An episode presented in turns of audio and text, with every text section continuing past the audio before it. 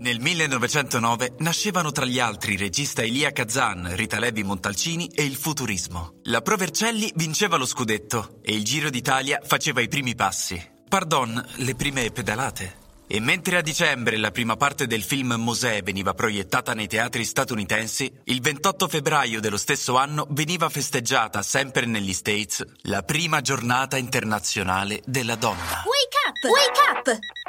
La tua sveglia quotidiana. Una storia, un avvenimento per farti iniziare la giornata con il piede giusto. Wake up!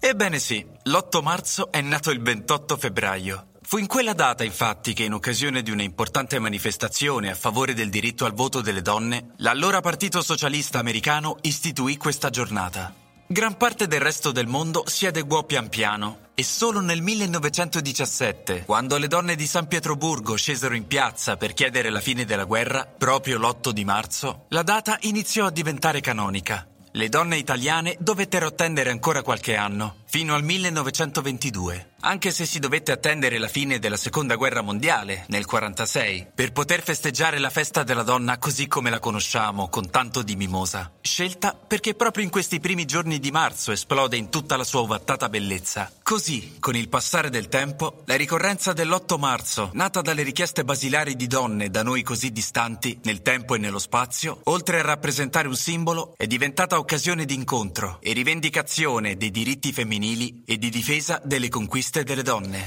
Questo giorno sembra essere stato creato per dare il benvenuto alle rivoluzioni, in più di un senso. L'8 marzo del 1618 Keplero scopre la terza legge del moto dei pianeti, che in estrema sintesi dice che i pianeti più vicini al Sole sono caratterizzati da periodi di rivoluzione più brevi. E parlando di orbite celesti e di donne... La frase del giorno. Le donne sono una vite su cui tutto gira. Lev Tolstoi. Il consiglio del giorno. Oggi vi consigliamo di ascoltare il nostro podcast nel link che trovate qui sotto per sorprendervi, emozionarvi e cominciare la giornata all'insegna di una storia tutta al femminile. Buon 8 di marzo!